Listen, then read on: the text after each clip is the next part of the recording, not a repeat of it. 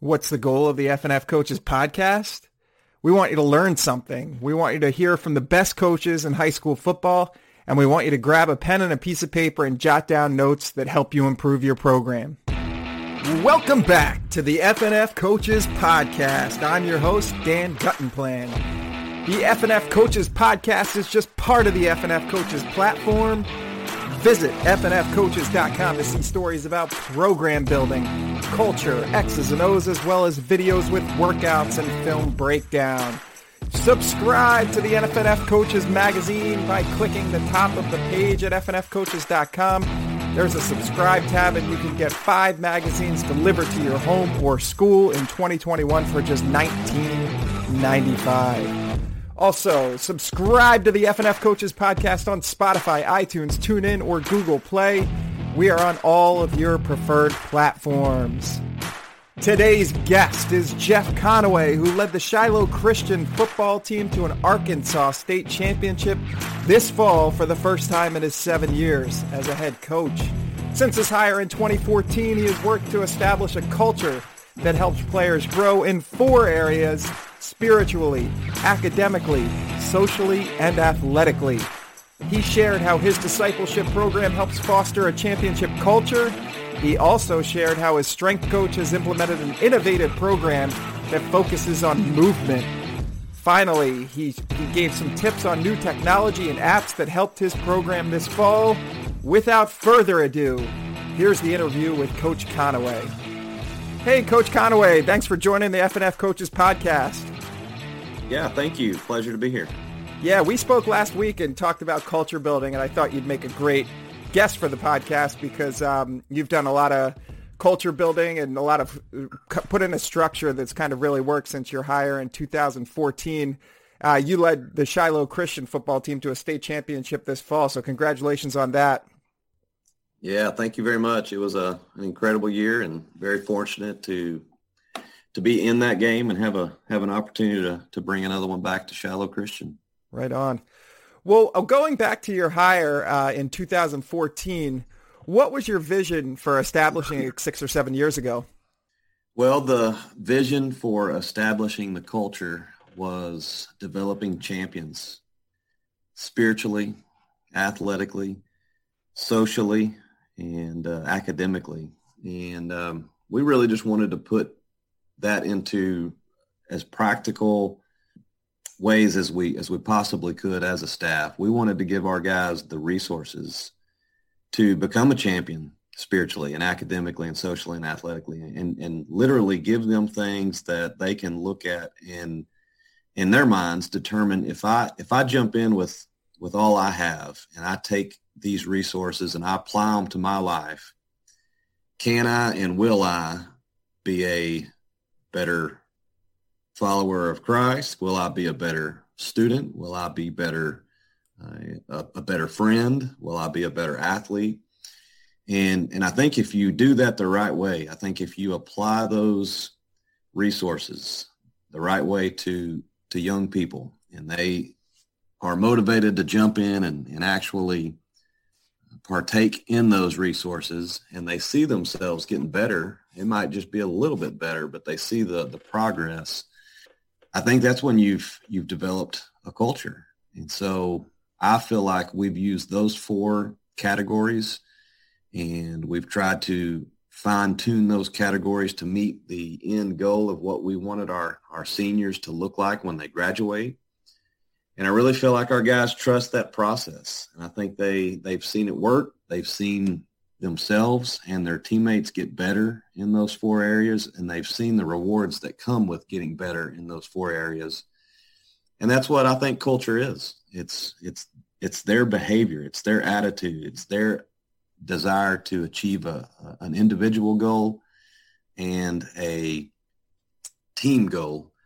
And our guys have certainly bought in our our players our program We've got players in our program and parents involved in our program that love the process. We feel like it's it's going in the right direction, and we now now that we've won another championship, we can't become complacent. We've got to continue to push that um, culture, and the players have to drive that culture. And Um, so it's been it's been a challenge, but it's also been very rewarding along. Yeah, and I want to get into each of those four kind of pillars of the culture, uh, spiritually, academically, socially, and athletically, and find out the resources that you have in place to uh, help with that with that culture, establishing that culture. Uh, but first, one of the things you mentioned last week when we spoke um, was that coaches uh, or leaders can sometimes get paralyzed by trying to be perfect with their vision for a program. What did you mean by that?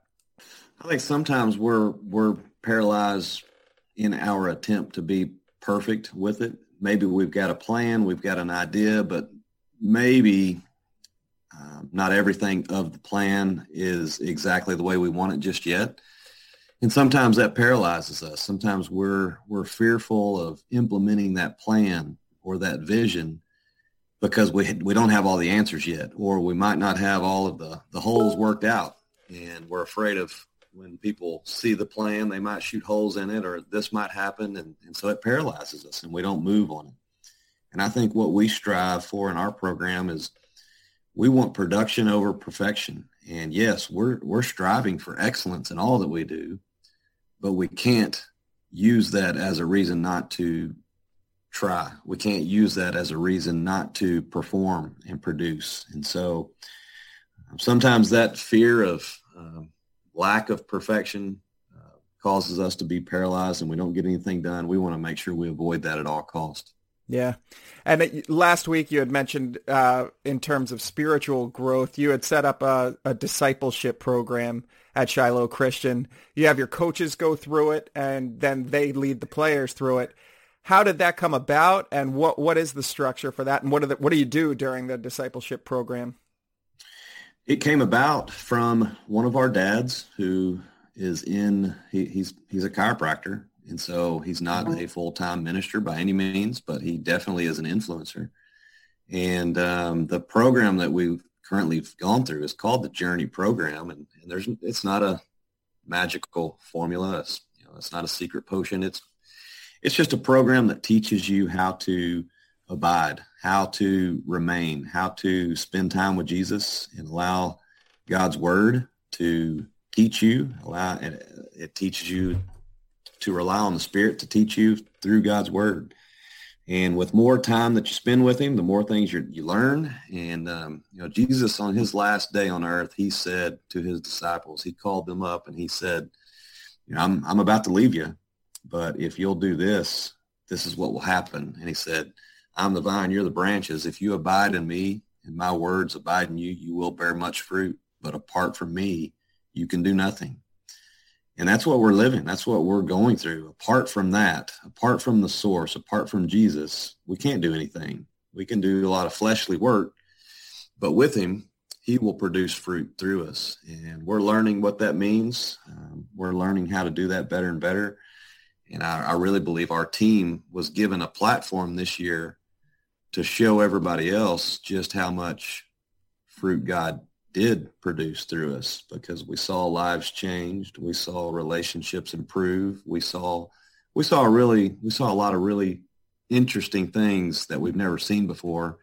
And it's not by coincidence. It's because we had a team full of coaches and players that were trying to do the right trying to do the right thing. They were trying to please the Lord and and not necessarily just themselves or their parents or their coaches or spectators. They were trying to honor God with the way they lived their lives and the way they play football. And that discipleship program, it's a nine month program. What does it look like on a daily basis? Is it a sermon each day that kind of uh, steers the players in a direction or a theme, or what what does it look like on a daily basis? Well, it's a combination of um, some some different passages throughout Scripture where you're going to read it. You're going to, um, and we use a STAR principle. The, the STAR acronym, the first is Scripture. You know, the S in STAR, you write out the Scripture the T is you just write out your thoughts. And, you know, sometimes we can think things and, but I believe when you open up scripture and you read it and you start thinking, you just jot down what your thoughts are. And, and you allow the Holy Spirit to teach you. And I, I really do believe, you know, scripture tells us the Spirit will teach us. In that moment, you say, God, I don't know what this verse means, but but would you reveal to me what this verse means and, and teach me what this means? And so that goes in the thoughts. The A stands for application. And that's where we ask the Holy Spirit, you know, what do I need to do? How does this apply to me? If this passage is for me today, how can I apply it? And then the R is the response. And that's typically where we write out, hey, here's how I'm going to use this today. This is my prayer. Here's how I'm going to bless somebody today. And it's a very simple process, and it's it's not like I said. There's nothing magical about it, but um, when when you get into a habit of doing that, it changes your life. And I've been changed by it. Many of our coaches have been changed by it. Many of our players, and even some of our parents. And, uh, so that, in a nutshell, is what the journey is about. There's also a, a, set of curriculum. There's some books to read that are uh, good to just give you some visuals of life and, and some of the lessons that other people have gone through. But I mean, really, it's just getting alone with the Lord and allowing his word to change us. Absolutely. Now you mentioned this year it really all clicked and, you know, players were changed and, you know, obviously the state championship was the ultimate reward. Um, why do you think it worked so well this year in comparison? I mean, I'm not saying it didn't work in other years, but what was the difference in that it, it really helped so many people this year in comparison to other years? Well, we've always been able to talk about spiritual growth.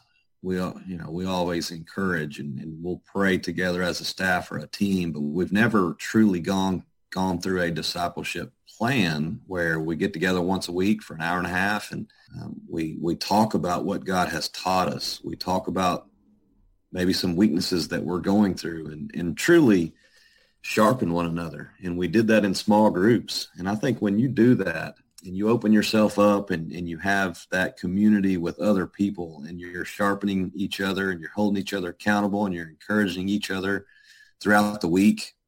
Many of our players would call me, text me, and check up on me and share scripture with me or send me a a song that that was encouraging to them. And, and you just saw so many of those things taking place. And i really believe it was because we were intentional we were strategic with the discipleship plan. Uh, we we we set aside time to make sure that we did it and we weren't perfect there were weeks where we missed that opportunity or we had to reschedule but i really think god blessed that and he grew us individually he grew us as a team I think when you're on a team and you truly love the person next to you, you're willing to go above and beyond. And we saw that with our players. They were willing to do whatever it took to get better every day, week in, week out. And um, so not to try to over spiritualize the success that we had, but just putting everything together and then our players going out and truly working hard each and every day and playing for each other.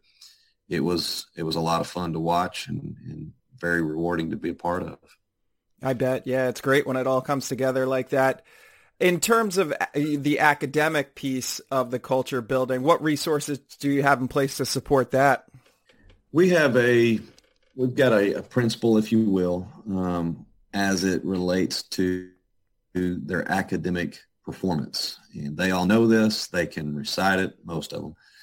But it's it's sit in the front of the class listen with your eyes and build positive relationships with your teacher. And we can go into more depth of what that really means but they know that we're going to check on them. They know that we've got a great relationship with the teachers. And if a teacher has an issue they know the teacher can email me. And if i get an email from from a teacher i'm going to err on the side of the teacher 10 times out of 10 and uh, our boys know that if it gets to that point they've messed up and they know the consequence. They're going to push the sled 300 yards. And, um, they know if if they turn in a bi-monthly grade check and they have a D or below, or if they have a poor behavior grade on that checklist, that they're going to push the sled. And so, you know, we're not trying to set them up for failure. We're trying to hold them accountable to to meet the the expectation of what it's like to be a student athlete. And, and it's not hard. It's sit in the front of class, listen with your eyes, and build positive relationships with your teachers. We feel like if they'll if that's the bare minimum that they do every day, they're going to learn because we do have great teachers here. And if our boys are available and willing to listen they're going to learn. They're going to do fine on their quizzes. They're going to do fine on their tests. They're they're going to have to work for it, and our guys do. We had 19 of our football players had a 4.0 or better in the first semester during football season, and so that's a huge that's a huge deal, and that's hard to do. It's hard to have a 4.0 at Shiloh Christian, much less when you you know you've had 18 weeks of, of playing or practicing football.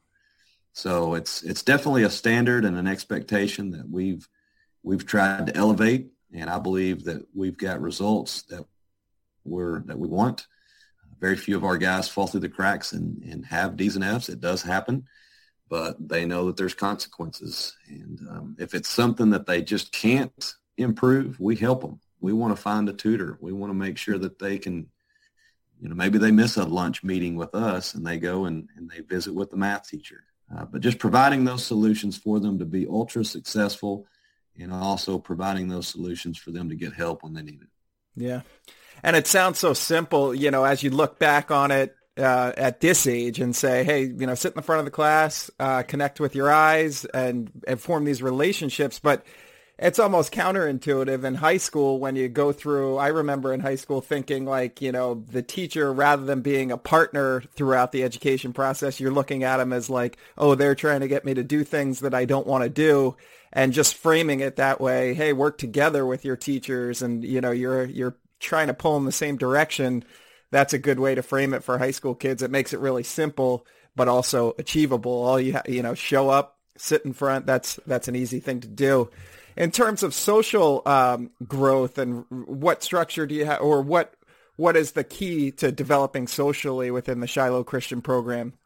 Yeah, there's two real big components of the social the social champion um, that we're trying to develop. One is just the interaction that they have with other people, and we can go as simple as here's how you shake someone's hand. You're gonna you're gonna squeeze their hand and you're gonna look them in the eye and, and you're gonna you're gonna speak boldly and confidently. Those are um, social cues that that we want to make sure our, our guys are healthy in. But there's also another very productive at times, but even dangerous um, world in the in the social media world, and we want to make sure we coach them up well in that area too. so not only do we want them to develop and maintain healthy relationships with mom and dad, and brother and sister, and teacher and coach and teammate and classmate, but we also want them to develop healthy relationships, if you will, on social media. And that's that's the scary part. You know, that's really where we've spent more of our time over these last few years of coaching our guys up. And we have a phrase for that too. We say, don't send it. Don't like it. Don't retweet it. If it's going to bring any harm towards you, your family, or our football team. And um, you know that can be that can be challenging as well. And we want that to be ingrained in their minds. If there's ever a question of you know, doing any of those things on social media or sending a text or a picture or whatever it may be, we want them to be above reproach and make sure before I do this on social media or before I use my technology to send this, I need to make sure it's not going to hurt me, my family, or my football team. And there's so many life lessons that uh, you know that we could teach through that, but just making sure they understand the the power that they have and the danger that is out there that can truly ruin your day, your week, uh, your month, your year, whatever the case may be. It can it can it can be very, very dangerous. We want them to know that and, and to choose wisely. Yeah.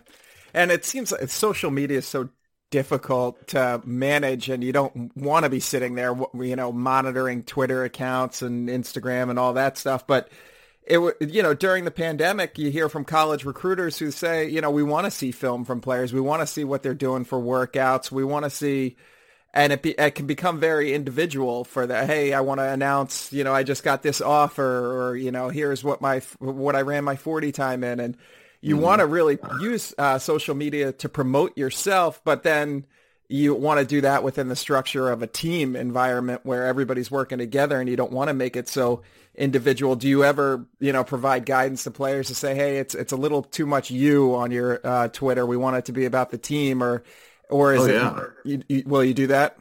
Yeah, absolutely. Had that conversation last week with with one of our coaches, and and I was I was coaching him up to make sure he coached up the players because you know you don't want to go to you don't necessarily want to go to a player and say hey you need to stop doing this because there does there is a, a time for you know self promotion possibly um, but but we also use the scripture out of proverbs that says let someone else brag about you let right. someone boast about you and and you know not not let that come from yourself and so we want to make sure they understand that we don't want to to uh, you know we, we don't want to we don't want them to think that they can't put their highlights on twitter for coaches to see right. but we also don't want them to be perceived as someone that is boasting about you know scoring this touchdown or or, or making this particular play and so i think there's a group effort there between coach mom and dad and the athlete and again, we just want to do it in a way that's respectful and uh, definitely keep things in balance.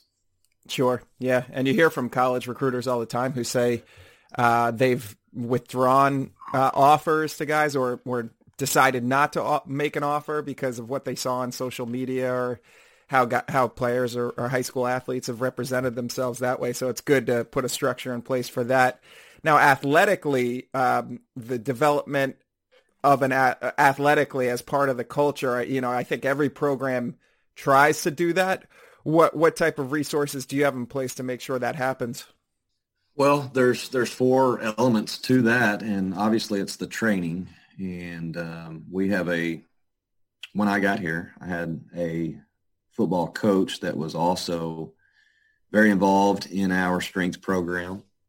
And one of the big decisions that I made when I got here is I I allowed him to be a full-time strength coach and I gave up a football coach uh, in order to make that happen. And I wanted that to happen. I wanted that for our football team, but also wanted that for our girls soccer team and our track team and our volleyball team, our basketball team. And so that's, it all starts really with him. You've got to have somebody that knows what they're doing. There's a lot of ways to do it and there's also a lot of ways to do it where you're not necessarily getting the results that you need. And we're doing it the right way. We're getting great results because he's a continuous learner and it's always seems to be changing and you got to kind of keep up. Uh, but that's the first component is just the way that we train, the frequency in which we train, the intensity. Also, he does a great job, and, and I feel like our coaches do a great job of educating our guys on how to how to uh, how to eat, how they are to develop their nutrition plans, and um, we spend time doing that. We talk about goals. We monitor to a certain degree those that are trying to either gain weight or lose weight. Um, some of our, our guys are right where they need to be, and there's a steady progression, and, and, we don't have to get too involved in what they're eating in, in certain times, but others need more. Uh, he also does a great job of teaching them how to rest and how to recover. Um, and so the training, the resting, the nutrition, and, and just the overall how they are handling the maybe the negatives uh, that are presented in their lives. Um, and it all kind of, it all, all four of these areas all kind of roll into one. But those are the things that we really want to stress as becoming a great athlete you put on top of that the skill development that we try to do out of season. Next month, we'll start up our position school for football, and we'll start with QB school. So developing them as an athlete, in our opinion, you've got to do that in the weight room with the training. You've got to do that with our strength coach and the movement patterns and the things that we want to do in which we want to move better and more efficiently. You've got to do that with nutrition. You've got to do that with rest, and you've got to do that with position specific training. Our coaches do a great job starting in February teaching our DBs, our linemen, our running backs. Every position will have a position school where they're taught the the knowledge um, of the of the position, but they're also taught the drill and the the task that they'll have to perform on Friday nights. And so that's how we develop our our athletes and, and when someone asks us you know is that lip service that you want them to be a champion athletically or what is it that you really do those are the things that we really do year in and year out, and we've seen a big difference because of it. Now, for that position-specific uh, camps, how do you guarantee attendance for that if they're playing other sports? Started early in the morning. Yeah. And that's, I mean, that's, that sounds harsh, but that's how we do it. We, yeah. we don't, you know, baseball players that play football or play quarterback, they're going to come early. Basketball players that are playing basketball, they're going to come early. And it doesn't matter what time. You just got to find a time in which they can be there. And it might be before school. It might be before a lift. It might be before a practice. It doesn't matter. You just, we as coaches, we can find solutions. We just got to be willing. And at Shiloh, we're willing. If we got to get up early and get it in, we'll get up early and get it in. But we're not to, we're not going to use the dual sport schedule as a reason for us not to develop our guys athletically. You mentioned that your strength coach uh, is a, you know, always learning and always adding and changing what he's doing how has his philosophy evolved, uh, and is there anything new that he's doing in terms of uh, training, in or that he did in 2020 that you thought really helped? Yeah, I I, I could pinpoint a few of those things, um, and I don't know. I don't necessarily think that in 2020 it was much different than 2019 or 18, but I think he's on the cutting edge. I think I think others are doing what we've been doing for a few years. Hmm. And, and one of the things that I'm alluding to is I think 10 years ago, it was very important for football players to lift the four cores and, and to get just as brute strong as you could possibly be.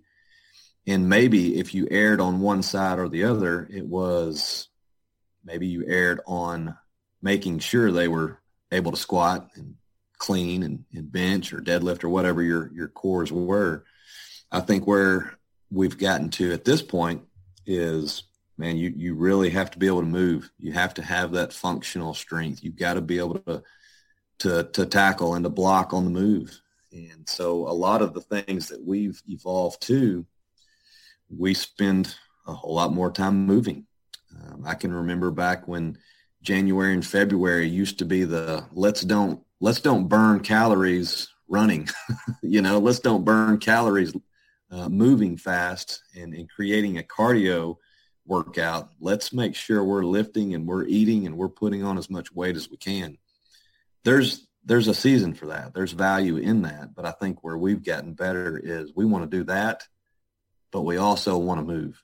And if we have to err on one side or the other, we're not going to. We're going to make sure that we're we're doing both of those. And um, you know, so, and I think it's I think it shows. I think we're we're as explosive or more explosive than anybody that we play. And that's not necessarily from the genetics that we have on our team. I really think our guys look fast. They play fast.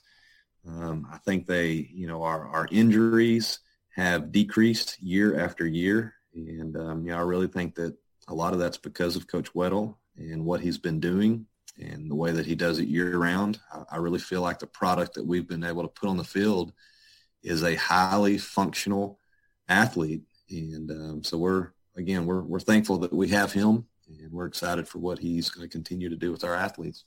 Yeah. That now, when you say you want them to move, uh, is that like plyometrics or is that, you know, interval training or, um, you know, like CrossFit functional workouts or what, what type of workouts are they moving in? Well, like I said earlier, there's, there's many ways to do it and I think comprehensively there yeah there's there's times when I when I observe him doing a little bit of all of those things hmm. um, and I think there really is a method to his madness and um, I think once you're at a place you really have to figure out what that program needs to look like for your athletes because everybody's athletes might be slightly different um, you might have you may be at a school where you've got um, a nutritional deficit. Maybe they're not getting the, the nutrition that they need, and, and it's a, that that can present a an issue. You might be at another place where you know they're affluent and they they eat fine, but maybe they overtrain. Maybe they are spending money on a trainer, and maybe they're running or lifting too much. And so, what I think Coach Well has done here is he has he's evaluated all those those areas, all of those variables, and he's come up with a way to create a program that's fit for the Shiloh Christian athlete. And uh, so, to answer your question, a little bit of all of those things. We we will partake in in each of those things that you talked about. To what degree and to to how long and to what intensity, that's going to depend on him and where he thinks our athletes are at that particular season of their life. Hmm. Yeah, that's good. It's a it's a constant evaluation for you know it's not a set in stone program where hey every year we're going to do the same thing that's good that he's um, accounting for you know where the deficits are and the strengths and everything like that now you mentioned earlier some consequences for guys who are falling short in the in the team culture category which is you know pushing the sled 300 yards um, and things like that what what are some of the rewards you'll you'll provide your players when they're succeeding and uh, living by this team culture? We we love uh, celebrating, and every Monday after a victory, we're going to celebrate. We're going to take time out of our Monday plan, and we're going to make sure we celebrate. We do that with with fun things like you know the championship wrestling belts, the hard hats, the uh, sledgehammer. I mean, we got all kinds of resources and, and, and tools that we, we pass out and we honor guys because of their, their desire to be a champion. So we definitely don't want to only hold them accountable to, to be excellent. We want to reward them when they are. So that's, that's always fun on Mondays. The other thing that I feel like we've done is whatever you measure, you probably are going to have a higher chance of achieving. And so we want these things to be measurable if you don't have a D or an F and, you, and you, you're doing well in the classroom and you're doing those things that we've asked you to do, well, your reward is you don't have to push the sled 300 yards. and so, you know, the things that the, they see the other guys do, that to me, that is in itself a reward. But I really think maybe the, the best thing that we do is at the end of the year, our banquet once was let's give an offense, a defense, a special teams award to the guy that performed best in those three areas. But we also spend a lot of money on giving out the academic awards. Like I said, we had 19 guys that we presented a, an award to at our football banquet just because they had a 4.0 or better in the in the fall semester. And so we want to honor them. And when we we have those opportunities, we're going to honor them. We're going to speak uh, life into them and about them when they are achieving success in the classroom. And uh, so there, there's a lot of different ways that you can do that. I feel like the ways that we're doing it, we're uh, we're producing the, the kind of results that we want, and um, you know we, we've got to continue to find ways to to make sure we're we're honoring those guys that are doing what we're asking them to do. Yeah, absolutely. Now I want to go back. You had mentioned uh, hard hats and sledgehammers and things like that how does how does that work? Are you giving that? Are they wearing it? You know, hard hats in practice, or do they carry it for the week, or you know, how does that reward process work? We pass them out in the locker room on Monday, and and we give them a, a round of applause, if you will. Um, we we take their picture, we put it on social media, and they get to keep the items for that particular week. Um, and then at the end of the year, at the banquet, we again we honor a lot of those things. We give out those awards and we we honor them in front of our entire football family, our parents, our administration. There are guys that get that, you know, they, our core values. We've got core values, and and so you know, Monday is our enthusiasm core value. We gave out the enthusiasm award. Tuesday is our brotherhood core value. We gave out a brotherhood award. So just honoring those things that we want our culture to be about the categories and the, the characteristics of what we would consider a winning culture. We want to make sure it's it's articulated well. It's it's also rewarded when you know I think we're in a place right now where our our guys, whether they see it truly for what it is or not, that doesn't really bother me. They're, eventually they will, but you know I really feel like they're they're they're embracing who we are uh, and why we do what we do because they're seeing the kind of results that we're getting. Yeah, absolutely. And that reminds me, like, culture is a tough thing. It's it's not tangible. You know, it's one of those things that everybody wants to have a great culture, but um, if you walk into another team, it, it, would be tough to say, "Hey, this is a great culture this year." You know, with just by, just by looking at the team. How do you know uh, when the culture is working versus when it's not working? Is is it as easy as wins and losses, or is it you know when the culture is not great, you've got ten guys pushing the sled? Like how, how do you how do you see if it's working? I think you can tell when your culture is working when you're getting the behavior that you want from your coaches, your players, your parents. When you're when you're getting the behavior that you want and you're getting buy-in and the things that are most important to you, when those things are a reality, I think you've got a I think you've got a, a, healthy culture. And who's to determine what a healthy culture is other than yourself? I mean, what what is it that Nick Saban wants his culture to look like? Whatever he thinks will help him win the last game of the season is the culture that he wants. And so I, I, think we are all in charge of our own cultures. And there's just like the, the training, there's several ways to get to accomplish whatever it is you're trying to accomplish. But I want, I want our culture to be as many coaches and players and parents buying into the fact that if we will partner together, we really can become champions academically, spiritually, socially, athletically. And if we'll if we'll just eliminate the clutter and focus on be, being a champion in those areas, we're going to produce something really good. And when they walk across the stage in May, when they graduate, we're going to feel really good about the product that we've developed. And we like to talk to them about, you know, when you leave us, those four areas are like your wills. If when you turn 16 years old, and mom and dad walk into your room and they throw you the keys and they say go look out in the driveway and you and you go out there and there's only two wheels on that truck or that car you're going to be disappointed. And we tell them the same thing. If you graduate and only two of your wheels are going in the same direction and at the same speed we're going to be disappointed. So we want all four of those areas all four of your wheels healthy.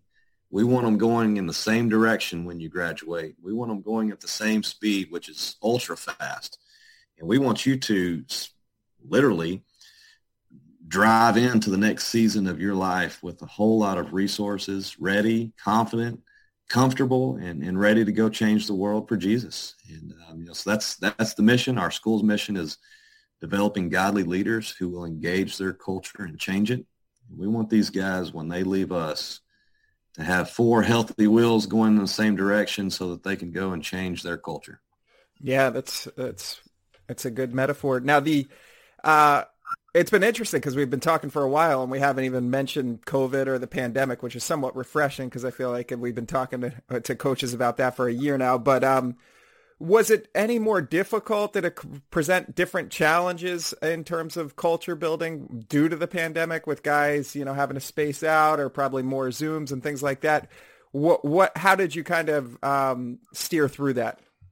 Well, in in the spring when everything was shut down, the you know what we told our guys is the one thing that's not going to shut down is Shiloh football, and we're going to continue to stay connected. We're going to continue our discipleship meetings. We're going to do it over Zoom. We're going to continue teaching you the fundamentals of your position. We're going to do it over Zoom. We're going to continue to work and lift and train we may have to do it over Zoom. And so we didn't, again, we, we as coaches, we can provide solutions if we're willing and my staff was willing. And we, we probably had, we added it up. We had 22 different Zooms each week for 16 straight weeks. And some of those were through weight training. Some of those were running. Some of those were discipleship. Some of those were X's and O's. Some of those were drill specifics uh, for each position. But it doesn't matter. I mean, just find a way, you know, find a way to coach the boys. And my staff did it. And it truly set us apart, I believe, uh, because some of the competition didn't do those things. And they, they became disengaged with their players and they didn't hold them accountable. Uh, if our guys were open and honest and they finished their workout that Coach Weddle sent them, we gave them points for it. And if they reached a certain amount of points for that particular week or month, we we honored them. We got them all T-shirts. Um, so you can find ways if you want to, you know, and And uh, even when you're not on campus and you're not face to face with your players, they didn't make excuses. We didn't make excuses. We found ways to continue training and to continue learning, continue growing. And uh, it was weird. It was odd. We had to do it, you know, over a screen, over a laptop or a cell phone, but we did it and we made it work. And it was it was a lot of fun. We grew. Um, if it ever happened again, I think we're we're obviously extremely ready, and uh, there's no real reason why we can't keep doing what we're doing. That's great. Yeah, that I mean that was kind of the theme of 2020. Find a way to make it happen, and it sounds like you did a great job with that. In terms of fundraising, a lot of uh, schools lost money on the gate receipts this year. They didn't have fans at games. They weren't able to have their typical golf scrambles or face-to-face fundraisers. Is there anything that you did this year that helped kind of offset those losses? Yeah, we did. We didn't uh, we didn't fundraise a lot this year just because we knew that there are some that have done really well through all of this, and there are some that have done have not done really well through all this. So to ask and to you know, to put together a fundraiser that wasn't high on my priority list. Um, but when the season ended, we had a very creative way of accumulating the loss. Um, the Walmart Foundation does a match, and on Martin Luther King Day, they did a match where um, if a consumer donated towards a 501c3 or a foundation or you know donated towards uh, an entity, they would match it two to one. And so, you know, when I when I left the public when I was at the public school, we had a 501c3. We had a foundation where people could give to, and it was tax deductible. Here at Shiloh, we have the same thing. And so, what we did is we asked our parents to consider donating to through the Walmart Foundation on MLK Day, and everything that they donated to us, Walmart would match. And so that was our fundraiser for the for the season. We uh, with a strong donation, they matched it, they doubled it. Uh, if you're a Walmart associate, they would triple it. And we were able to to raise over $100,000 very, very quick in one day, as a matter of fact, just because uh, we got the word out. We asked for a good cause. We wanted to, to redo our weight room. Uh, we've not done that in a while, and so we wanted some new equipment. We wanted to repair some things in the weight room and um, and that was our that was our fundraiser. So it was uh, it was light on uh, our kids, it was light on our coaches and our parents, but it was very effective in the end. That's great. Now, in terms of new technology, um, you know, you said you had some weight room improvements. Was there is there any new technology that you're you've found in in the last year or so that has helped your program? Yeah, absolutely. We we were very pleased that back in the winter we met with JustPlay, um, and JustPlay is a is an app that we were able to upload our playbooks. We're able to upload video.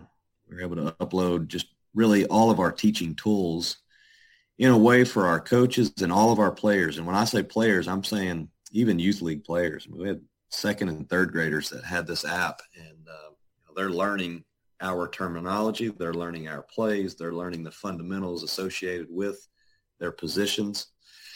So we we invested into uh, JustPlay at, at, at the right time, and we had that all set up, you know, right before the, the pandemic hit. And so when we did disperse and we could not meet face to face, we had that ready, and we maximized that opportunity. We we did a lot of things that we could not have done uh, through that piece of, of technology. And so we were very thankful that we had it. Uh, anyone that's looking into something like that, I think that's a that's definitely a good one to look at. There's others out there, but we were very pleased with JustPlay and the, the resources and the, the opportunities that they gave us to continue to teach even when we weren't face to face. Another big one was CoachComm we've got a partnership with CoachComm and we got new headsets and, and we've started wearing the headsets at practice, during practice. And so me and the coaches can communicate so much more efficiently. Uh, the headsets are light. Uh, the belt pack is light. And so it's like having a walkie-talkie on your hip and, a, and an earpiece or a, a headphone on one of your ears. Um, that was really big for us. That sounds, maybe it sounds odd, but when we started wearing the headsets in practice, we started becoming even more efficient with our practice times, our communications, our transitions, our personnel, and uh, we loved it. So we kept doing it all season long. And third thing that I'll mention is CoachComm also has some player receivers that we were able to put on our players, not all of them, but eight or six or eight of them. And uh, basically the device is a, it's a small miniature radio that you put in a sleeve. You Velcro it around the arm. And so I was able to communicate with our sophomore quarterback all day, every day. It didn't matter if it was he was on the 50 and I was on the sideline or if it was me standing behind him during scale. It was just a great way for me to once again just enhance that communication with with a player that uh, I might have had to slow practice down in order to do that, or I might have had to take a I might have had to take a different spot on the field to do that. Uh, but those player receivers from CoachComm really opened up another avenue for us to communicate on a much higher level.